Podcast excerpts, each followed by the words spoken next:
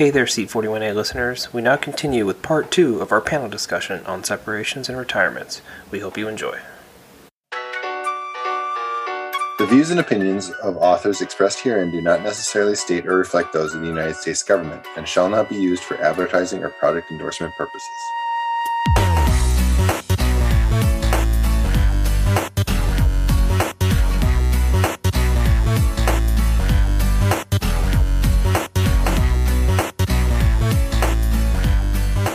Three of you now have made a mention to a resource, and I want to touch on this. Uh, this was not my original question, but uh, given that all three of you had made mention to LinkedIn, I wanted to kind of touch on this because it the the Corps is right now sort of pushing um, use of LinkedIn, and they're pushing a lot of messages um, uh, via LinkedIn, and I think they're encouraging a lot of MSCs to start using it as a as a tool for networking and just creating that virtual resume.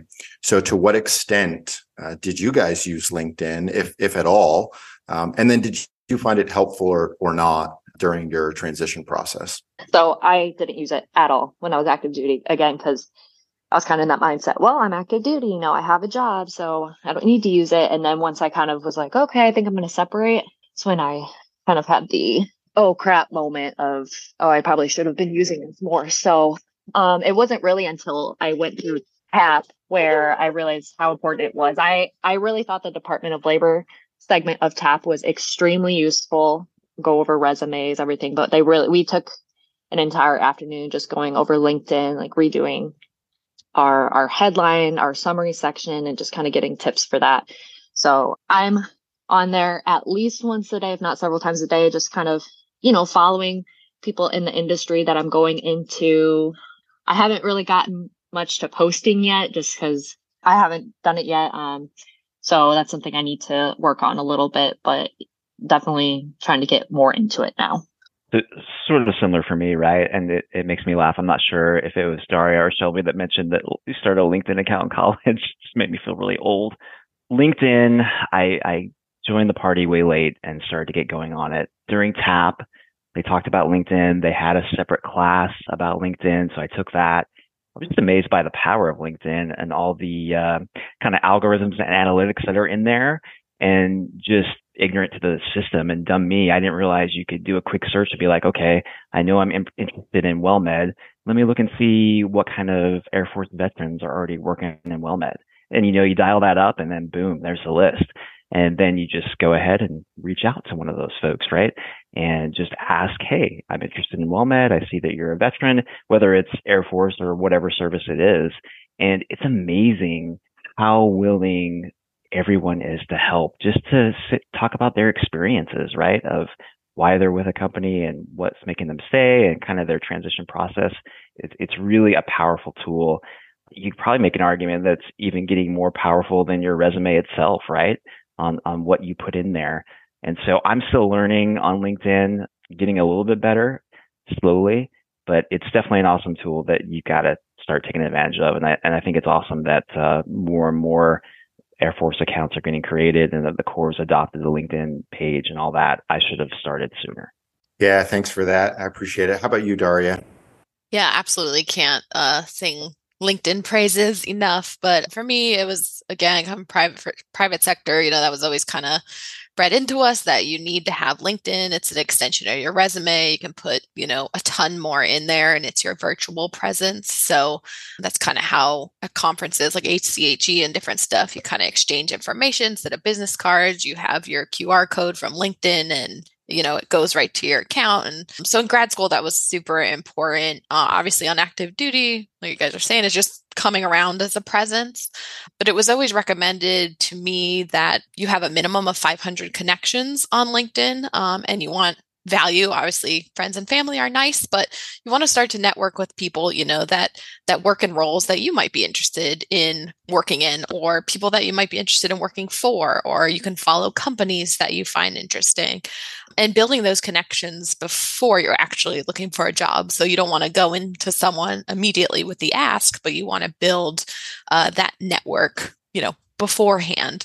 Uh, so, like Scott was saying, you can dial into a specific company. You can see exactly what school someone went to if they have listed, if they're, you know, a veteran, if they have anything that's uh, in common to you to kind of start the conversation. Uh, but that's kind of what I did as I was searching and separating too. So connecting with a ton of people in Amazon, connecting with a ton of people in the VA, and really just doing informational interviews, you know, getting them to talk about themselves. Why do you like where you work? Why have you worked here so long? You know, what's interesting about this? Um, who should I talk to next? Right. And and that connection will just kind of keep spiraling, snowballing into a bigger and bigger snowball if you want it to. And that's ultimately how I got connected with the recruiters that I found at the VA. Um, and I was getting a lot of offers on the hospital side, but then got an interesting offer on the benefit side. So if I wasn't working, um, you know, doing my own networking on LinkedIn, that path probably wouldn't have opened up as naturally for me. So it's a great way to kind of just get yourself propelled forward. Um, I do want to add a note too that I actually used a professional resume writing service too, just as like an added boost. And part of that package I purchased was not only a resume revamp, but a LinkedIn revamp. So they look at your the entirety of your package and try to, you know, promote you the best they can with core writing. And she was able to look at my OPRs and awards and different packages and really translate that into a better civilian speak to sell my skills, you know, as as a whole package with LinkedIn and my resume. So if you have some extra money laying around, I think that's definitely a good investment to really get yourself a boost forward. Yeah, Daria, thanks for covering that. Uh, that actually was another question that was on our Facebook page that somebody had asked, like, what writing services, if any, did you use um, for uh, brushing up on your resume? Well, I, I want to take a moment to say thanks for all your feedback on on LinkedIn. I'm really happy to hear that you guys all have like a very positive experience with LinkedIn. I actually owe my MSC career to LinkedIn. I had reached out somewhere on LinkedIn before I ever became an MSC and, and a retired MSC 06 reached out to me and uh, introduced me to the world of healthcare administration and what an MSC was and got me in connections with some folks that I shadow with and ultimately I was selected. So I'm a huge proponent of LinkedIn. I, I believe in the, the power of uh, LinkedIn and, and how useful it is for networking and making connections. Um, I do want to say that we are not in any way affiliated with LinkedIn, uh, but if somebody from LinkedIn wants to reach out to us, we're certainly willing to entertain some some discussions. Daria, you also had said something that I, I think segues nice into my next question. So, how were you uh, financially prepared? Shout out to Michaela Lewis, one of my HSA instructors. She had posed the question, um, "What did you do to financially prepare yourself um, for the transition?" Uh, I think she was specifically asking, like, and maybe not working afterwards, but we're just kind of looking maybe just generally, how were you financially prepared for the transition? Because I think all of you kind of said there's a two to three month sort of gap there as you're looking for work. And, you know, how did that go for all you guys?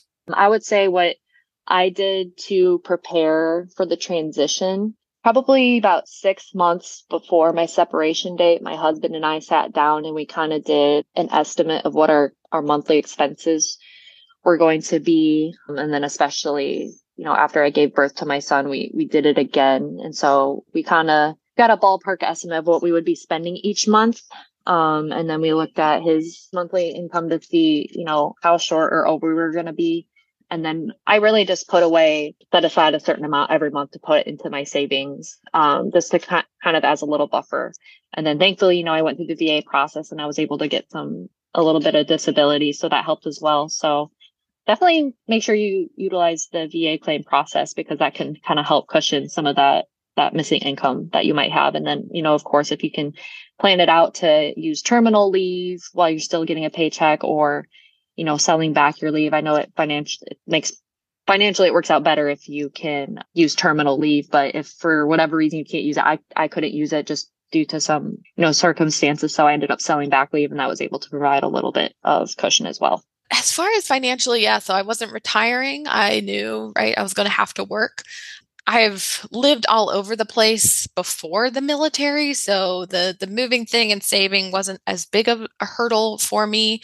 But I guess you know if you are planning to retire or separate, I think we have touched on it before. But you know what does that life look like for you? You know, what do you want to work a lot or do you want to work a little? Is there a you know minimum that you need to make? Different things that will impact your your life as a whole. I think t- you need to evaluate obviously for finances.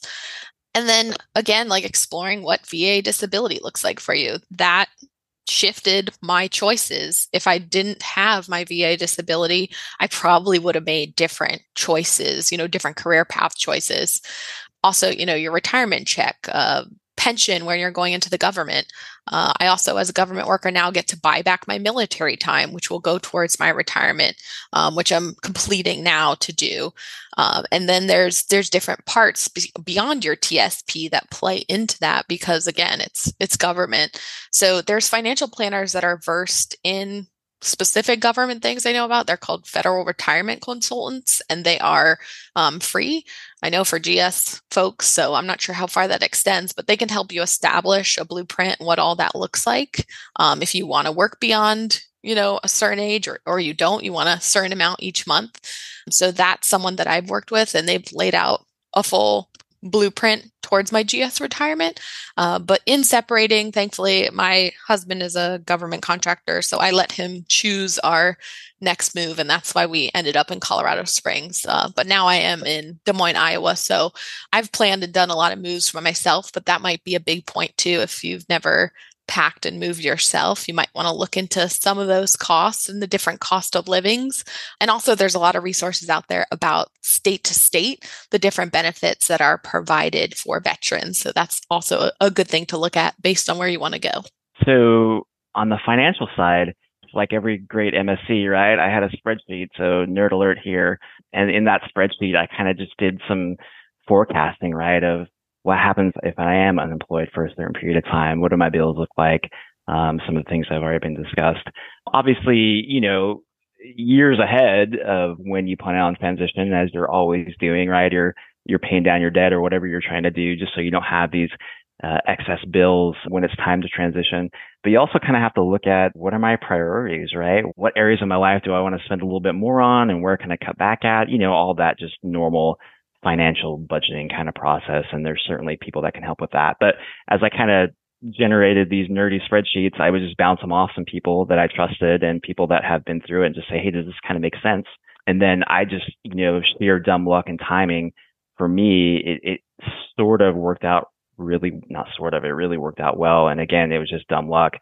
SkillBridge to terminal leave to having a job already on terminal leave. And so got a chance to double dip a little bit. But the planning process was the same, right? Plan on being unemployed for so many months and uh, just see what your situation looks like, what your priorities are, and uh, and what your bills are. All right. So next question that I have for the panel is there anything that you can point to uh, looking back on experiences or roles that you had in the Air Force as a medical service corps officer that really helped you, giving you something that you you now really appreciate more in your in your civilian path? Yeah, I I know I talked a little bit earlier on things that maybe habits or things that you need to shed kind of once you get into the civilian world. But man, the MSC just experience and the Air Force in general is just such a great learning lab on so many different things, right? Leadership, taking care of people, just being in uncomfortable situations and and just you know, sprinting on things. And it's amazing the qualities that we have and what we bring to the civilian world. I know sometimes in my head anyway, I, I discounted maybe what I could bring at the table or that the civilian world was going to be at just such a higher echelon of, of everything they do is probably perfect and the processes are amazing and all these things. And then I've, I've just found like, oh wow, I think as the government we did a better job in this area or that area.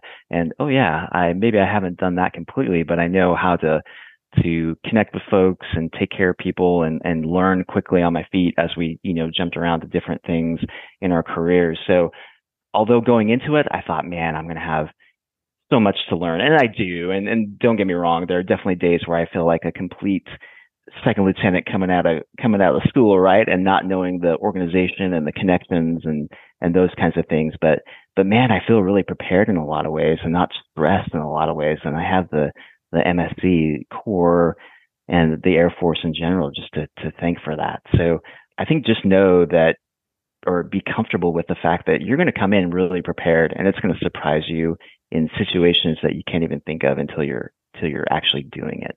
Yeah, I think echoing what Scott said, it, it, it's the leadership portion for me. You know, you're just thrown into whatever situation as an MSC. Um, I think my first flight was about 50 people, you know, active duty contractors, civilians, what have you. So, like, I was not prepared at all coming out of grad school and everything for all the personal items you encounter, you know, very, very serious or not, you know, but just focusing on people and getting them to perform in the best because obviously you're not an expert in whatever area you're going to. So for me it was that that leadership push um, and i think that's exactly what i was looking for. But you you know you in active duty you deal with just so much personal side of people's lives. It's not just about the job which is very different in the private sector but it does help you i think to form a lot better or deeper type connections and be able to to motivate and work with folks i think on a a much much more impactful level um, than the private sector necessarily you know prepares you for. So I've done a lot of leadership even in the VA since then, more in informal and informal spaces, but it's something that you know really I think has uh, gives you an edge up because you're put in all kinds of different situations and just you know expected to excel. So I think that that was was my biggest takeaway that something I wouldn't have got if I just went straight into the private sector and didn't become an MSC first. From my time when I was doing a civilian residency, at the Mayo Clinic, I kind of saw a little bit of that. I got a you know a small glimpse into the civilian healthcare, and I felt like my peers in that moment weren't having the same level of experiences that we have right from the start as medical service corps officers. I think we're given, I think, a little bit more responsibility than other fresh out of college graduates get, and the civilian sector catches up quickly you know but those first few years definitely like well, like three four years in i felt like i was doing a lot more had a larger scope of responsibilities than other mba graduates from uh, you know one or two years out of college. But uh but now you know and i'm connected to them on linkedin. Now i'm looking at their careers and their uh, you know department heads and product line managers and things like that. And so they've outpaced me pretty quickly in the in the eight years uh, from that residency I'd say each of my roles, so again, I did TOPA, GPM, and systems. Each one definitely, I took some knowledge away that has prepared me for, I guess, my interviews, right? Because I'm not working yet. But, um, you know, for TOPA, it was the managed care experience and really just how healthcare insurance works in general. You know, I came active duty right out of college. So, you know, at the time I was on my parents' insurance. I didn't really understand how it all works. But, you know, once I commissioned and, you know, being in in TRICARE um, really just understand the basics of healthcare insurance, which I think every person should really know. But that definitely helps because um, right now I'm primarily applying to healthcare roles, and so having that background in managed care and referrals and insurance, I think definitely helped me. And I think with my time in systems, just kind of learning everything that happens in an IT shop is really helpful as an end user, but because before I went into systems, really my extent of knowledge was, oh, they they work on tickets. But no, there's there's network engineering, there's network administration, there's cybersecurity. You don't really see all that. So I think that that was helpful, really. But my GPM role was really what helped me the most, just because. And you know, it can depend on what you want to go into. So for me, I'm going into data analytics. So my GPM experience was really what everything about that experience has kind of helped set me up for the path I'm at, I'm at now. But you know, we joke around that MSCs love our spreadsheets. If you if you don't like spreadsheets, uh, I recommend getting comfortable with them. I mean, that's really all I'm going to be you know doing when I transition into my next role. But that particular role, I, I just learned so much about you know data analysis and you know, forecasting and things like that. So that's a little bit more particular to the particular role that I'm going into, but also in that role was, you know, trying, learning how to work with people that aren't seeing the same stakes that you're seeing. So, you know, I'm an administrator as a GPM and I'm trying to work with these clinicians and we, you know, we don't always see eye to eye on things. So that was definitely was helpful. And just as, as Daria mentioned that, you know, the leadership role is something that a lot of, you know, your counterparts in the private sector might not have experience if they didn't if they didn't serve in the military. Um, I'm not looking to be in a manager role for a few years just because I really want to be able to get the foundational knowledge in the industry before I can kind of move on to a manager role. I do want to get back to that eventually because I really did enjoy, you know, that leadership aspect of my jobs. But that's my input more in like the kind of like the technical side of things on which roles really help me prepare for the civilian side. Yeah, thanks for all that information. So I'm just going to jump into the next question. This comes from Karen on Facebook. Was the time slash money spent for getting your professional certs worth it for the civilian sector? This sounds like a trap question. Danger. um, you know, we'll, we'll edit appropriately if it, if it gets weird. Thanks, thanks for that. Um, you know, hindsight 2020, I think, you know, those last couple years, I probably should have been more aggressive on a, a, a credential and certification. I mean, it seems, and you'll, you'll see it when you go out on LinkedIn, right? Like everybody's got alphabet soup after their, their last name. And, and, and I think at the end of the day, it's awesome going to those conferences and yes, you learn some stuff there on what's going on, what's the latest and greatest. But the biggest benefit of going to that and being a part of those organizations is the networking piece, right? It, and, I, and it seems like we're always saying network, network, network, and you kind of get sick of hearing it, right? Same as grow where you're planted, right? Like I said that a thousand times as well, but it's so true. And I think the money spent to go to those forums to network and maybe listen to some of the issues and problems that the civilian sector has that we didn't have as the government, I think it is crucial just so you get start getting familiar with some of the terms and the lingo and, and meeting some of the people. So I definitely think one of my regrets is I, I probably should have been more aggressive those last couple of years of obtaining some more of, of those things. Yeah, I, I 100% think it is it is worth it. I think it depends on what path you're after, where you're trying to go just this past year, like I love ACHE. I, I've been to many of the conferences, many different things. I think they're great, but I really don't find the membership to be worth the cost anymore because of the the targeted path I'm on. So, you know, I let that membership lapse, but I would still attend their events. I do find them valuable. I mean, they're expensive either way, but in the last couple months of my transition. So I was working on my VA disability and I also worked to complete my PMP. Um, so I knew that I wanted to really focus on project management. I had done so much of it, I just didn't have the official credential. Um, but the civilian sector, I mean, not only looking at education, but you know that's kind of fading because everyone gets education so the cert- certifications are very highly valued in the civilian world. They look at that very favorably and say okay you're serious about xyz topic you know and every different realm has their own cert so that's why i just say you know look at whatever you're into but it is looked on very favorably. So um, in this next year, I'm also looking towards a customer experience certification. That's the big buzz in my industry right now um, and where everyone is focused. So, you know, kind of where you want to go or what you want to pursue, I think will dictate what you know that exceptional certification looks like for you um, and i would research that because there's a ton of opportunities out there for free or low cost prep for certs especially for folks that were active duty veterans that's how i went through pmp i was working looking at SHRM and i did some prep classes there too but yeah all pretty much free of cost uh, so again just a, a ton of resources that are they're there but if you have a specific passion or you know specific track you'd like to go on um, I highly recommend the CERT because I think it will help in your civilian transition.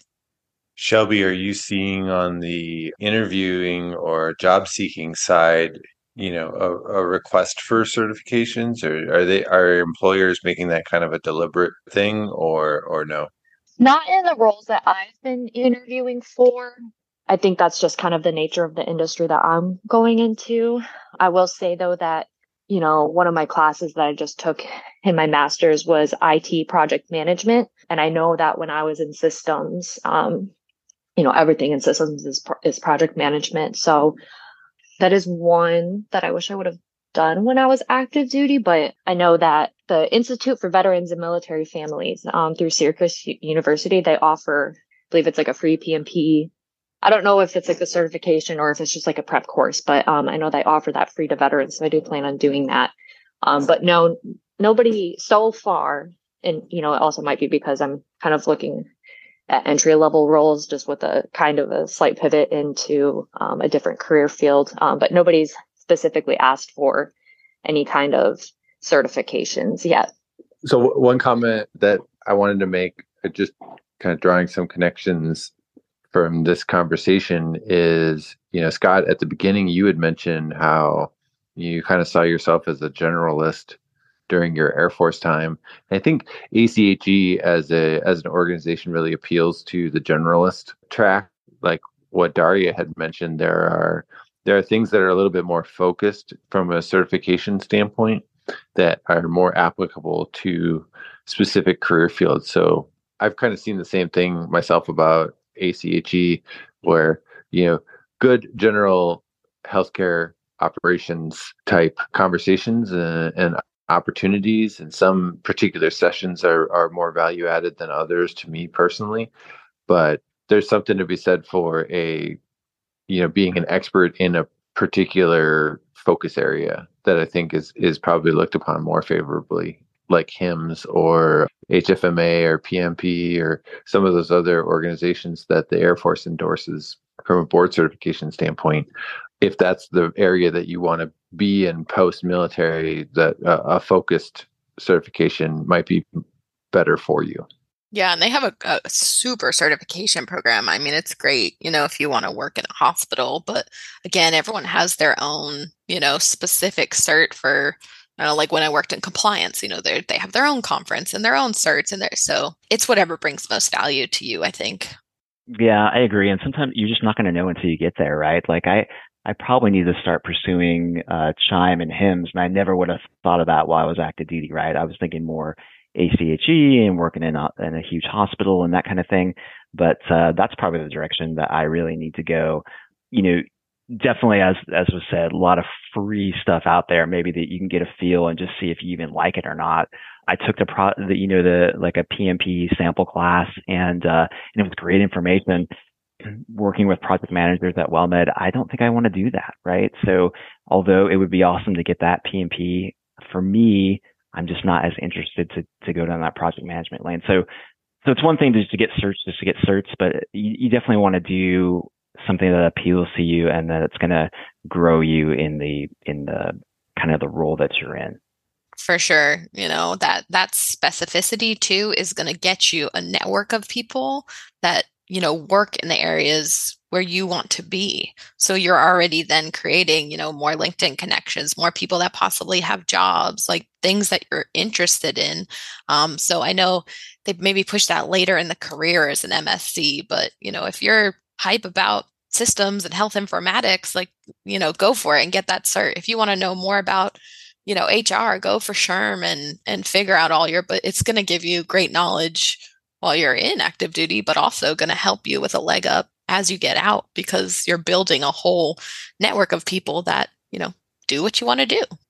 All right. So before I kick it over to for the last question here, I just want to uh, we talked about some financial or fiscal responsibility and, and finances. And so we, we will have an episode coming up here soon on the psychology of money. So we just want our listeners to go ahead and look out for that. Or um, if this episode, I guess, is released after that one, uh, then go back and, and listen to that to that one previously. Sometimes we we will release a little out of order. So, but then also to go off of the the specialist and generalist conversation, we have an episode on the book called Range, um, and so we discuss some of that there as well. And then so my final question uh, for all of you guys, and we brought this one up here in the beginning. What are you currently reading, or or what would you recommend to to our listeners? I think I've kind of over indexed and I'm, I'm probably late to the party on, on Scott Galloway, if you're familiar with Scott Galloway. So I just read The Four, which is, you know, taking a look at the, the big four, right? Amazon, Apple, Facebook, and Google, and just the the pros and cons of those companies and and and where they're going. And then I'm about to jump into another one of his. It's Adrift. It's it's sort of like America in a hundred in a hundred charts or something like that. Um, I'm interested in that. And then my next one on the list is Ryan Holiday, Discipline and Destiny. I've heard a lot about that. So I'm just interested in, in picking that one up. But uh, I kind of go in spurts with reading. I'll do a lot of it, and then I'll I'll take a break for a while and maybe get into more podcasts. Or if I'm you know trying to finish up Ted Lasso, I might not have time to read. But it kind of cycles for me. But those are sort of what's on my plate. Yeah, all great recommendations and uh, and bonus points for the Ted Lasso reference. Didn't know we're getting bonus points. So, what I'm reading now is called The Talent War. It's by Mike Sarraille and George Randle. Um, it's how uh, special ops kind of succeed in the war on talent. And they're part of the group that's uh, Jocko Willink that does that podcast. Um, and they actually have a whole group called Echelon Front that helps veterans get matched to after active duty. But my all time favorite is the seven day weekend, Ricardo Semler, just kind of changing the way work works and, you know, embracing that you have one life. It's not about work life balance, but it's about your life and fitting that work in. So those are my two current. Yeah, thanks for sharing those. And Shelby, over to you. Well, let me preface this with I don't do much much reading with uh, being full time master's student a stay at home mom currently and trying to interview for jobs. Um, I don't get much time these days, but when I do get time, I kind of have two that I'm kind of going back and forth in between. The first is 48 Laws of Power by Robert Greene. Um, that's pretty a pretty well known book. It's just it's just like the chapters are really short, just like little, I guess, lessons kind of like on how to um, position yourself in a place to kind of, you know, level up. And then the other one that I'm reading, which is probably not as applicable to people, but it's called Hunt Gather Parent. And uh, this one's by Michaeleen Doucleff. Uh, but this one's kind of about um, how ancient cultures, how they've raised their their kids about they kind of raise them as being a contributing member of the family. So, you know, a lot of times, like in American culture, you know, we we have kids sit in front of the TV to distract them, or we give them like kids specific toys to to play with, and this book is talking about how ancient cultures, you know, they raise their kids as, you know, being part of the family chores and the family work that needs to be done. So, um, you know, just kind of an interesting read. I saw a couple people on my social media feed that read that are reading it and really highly recommended it. So, and I figured, you know, better start putting my kid to work now. So, those are my two reads right now. Yeah, those are great recommendations from all of you. Thank you so much. Um, we'll we'll try to get those up onto our either our Facebook page or maybe our website, so the listeners have an opportunity to check those out as well. So thanks for sharing those. As we're wrapping up the panel here, just want to give everyone just an opportunity to share any any parting thoughts or any last recommendations or advice that you give folks, especially those that are in the military close to their transition time. This episode thus far has been just jam packed with practical advice and some and some great experiences and resources that all of you have used. So thank you again so much for that. But any anything further that we didn't cover, any anything you want to repeat, just to add some extra emphasis to? Just know that it's gonna be okay. No matter what anyone tells you, you're going to be totally fine. Um, like I had those thoughts when I was leaving, and like I mentioned, a lot of people, you know, were trying to not trying to talk me out of it. I had one person in particular that did try to talk me out of it, but um, you know, everything's going to be okay. It's going to work out. You will be fine. So that would be my, I guess, words of wisdom. Um, but I I did want to mention one other resource that I've been using. It's called WayUp, W A Y U P. It's kind of like a LinkedIn I'd say it's more like Indeed rather than LinkedIn. There's there's not like a social media aspect to it, but it's it's another um, kind of like job posting website. I had never heard of it until I'm not. I don't remember how I how I stumbled upon it, but um, just another resource out there for people. They post a lot of internships on here, so you know if anybody's going back to school, they're looking for maybe an internship, but most of them are paid. So um, just another resource for everyone. Daria, do you have any parting thoughts for for our listeners? Yeah, I would just throw it out there that you know, happy to connect with with anyone on LinkedIn that wants to, or that you know might need a, a push toward a specific resource. But I would just encourage anyone, probably two years, at least one year out, really just sit down and have that conversation with yourself. You know, what what do I want my life to look like? You know, what is my passion in this space? You know, where do I want to go? You know, is that time off more important? Am I okay being connected 24 7? But there's just some real questions that it feels really rushed at the end. And when you're trying to, you know, exit the service and go through TAP and get through all the checklists and get your stuff delivered in the right place, it's it's a lot at once. So if you can just take that quiet time with yourself and really envision what that's going to look like, you know, and think beyond the MSC type realm. Like maybe it's marketing that you love, maybe it's risk management, maybe it's nursing home management. You know, there's so many different opportunities to embed your skill sets. So really think about what that looks like beforehand so you can make it a reality. That would that would just be my recommendation because I don't think I took enough time to do that before I actually separated. Thanks for that. Scott, any saved rounds? well, well done, well done. First, thanks for having me. This was uh, this was great. This was a lot of fun. Shelby and Dara, just uh, LinkedIn connections are on their way to you after this podcast, just so you know. After we're done recording, hit you guys up. But for, for the group, I would just say enjoy the Corps and the Air Force, man. That I loved it. The time goes by way too fast there's uh, so many opportunities that uh, you're going to take with you for the rest of your life, and obviously the relationship is probably the most important that you're going to take with you for the rest of your life um, that are so fulfilling. But just know that your your military and your MSC experience it's prepared you for the transition and what you're going to encounter in the civilian world. And the civilian world really needs our skill set. You know, discipline, hard work, networking, taking care of people. They they need that.